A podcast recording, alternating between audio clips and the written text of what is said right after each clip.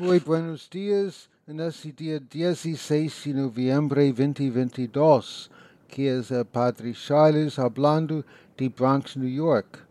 Domingo que viene, día veinte de noviembre, es el último domingo del año en el calendario de la Iglesia. También es la fiesta de Jesucristo Rey del Universo. Me gustaría de reflexionar sobre esta fiesta y sobre cada um de nosotros en relación a esta fiesta. Para comenzar, vamos a mirar un poco nuestra condición humana, un poquito. Por un lado, les go gusta a las personas mandar en los otros y por otro lado, a nadie le gusta de ser, de ser mandado. Parece que esta es la condición humana. Tenemos aquella tendencia fuerte de querer disputar y luchar por el poder, sea en la política, esporte, empleo o en la familia. Algunas personas prefieren quedarse en la sombra, se hacen inocentes, hacen manipulaciones a través de la conversa o los sentimientos, o otros recursos de de gente manipuladora. Y por dentro de este juego de poder, tenemos todavía aquella tendencia fuerte de vivir así, diente por diente, ojo por ojo. Pero por, por otra mano, en su hora de crucifixión, Jesús solo habla de perdón, de reconciliación, de esperanza. Jesús vino aquí en la tierra y dejó muchas personas confusas. En la escena del Evangelio de hoy, Jesús fue crucificado entre grandes sufrimientos físicos y humillaciones. Colocaron la placa en su cruz. Este es el Rey de los Judíos. Quiere decir, esta persona crucificada tenía la osadía de proclamarse rey, y por esto le hicieron muecas. Si tú eres el rey de los judíos, sálvate a ti mismo. La crucifixión era un escándalo que envergonaba a los discípulos que habían seguido a Jesús. ¿A quién le gusta seguir y apostar en un fracaso, un caso perdido?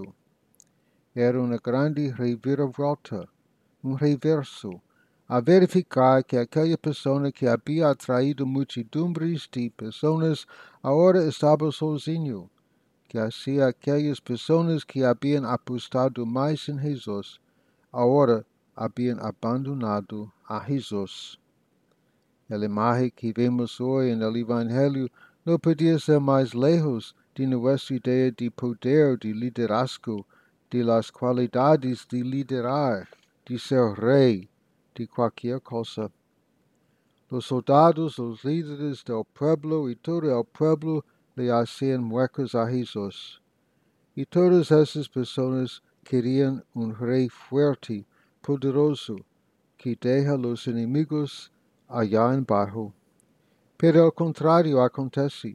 Jesús aparece con, como un débil y perdedor. Y las muecas del pueblo muestran que el pueblo también, también no acredita nada que Jesús era de hecho el Mesías y el Salvador. La única vez que Jesús dejó bien claro que era rey fue cuando Pilatos preguntó a él, y Jesús dijo, mi reino no es de este mundo. En la crucifixión Jesús aparece como todo menos un rey. De hecho, para Jesús, reinar quiere decir servir. Él es el rey por amor y por la justicia, la verdad y el perdón. Jesús quiere reinar a través de la cruz y no a través del poder. Y su reinado es servir y dar testimonio de la verdad y no dominar sobre las personas. Ser rey para Jesús significa reconciliar las personas entre sí y con Dios. y esta reconciliación tiene como poder supremo la cruz, que fue el hecho supremo de Jesús en servir a los hermanos. La muerte de Jesús fue el gesto supremo de su amor para nosotros. Así Él hizo florecer su reino de amor y conversión que supera el odio y la división. Y reflexionando sobre esta fiesta hoy, podemos nos preguntar, ¿será que mi propia vida muestra que Jesús es mi Rey? Y también, usted mismo usa su posición dentro de la familia o del empleo.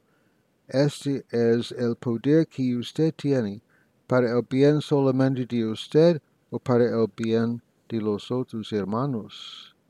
Muchas gracias a su atención. Continuamos a orar. Nuestra Señora de Perpetuo Socorro, ruega por nosotros. Nuestra Señora de Guadalupe, ruega por nosotros. Amén.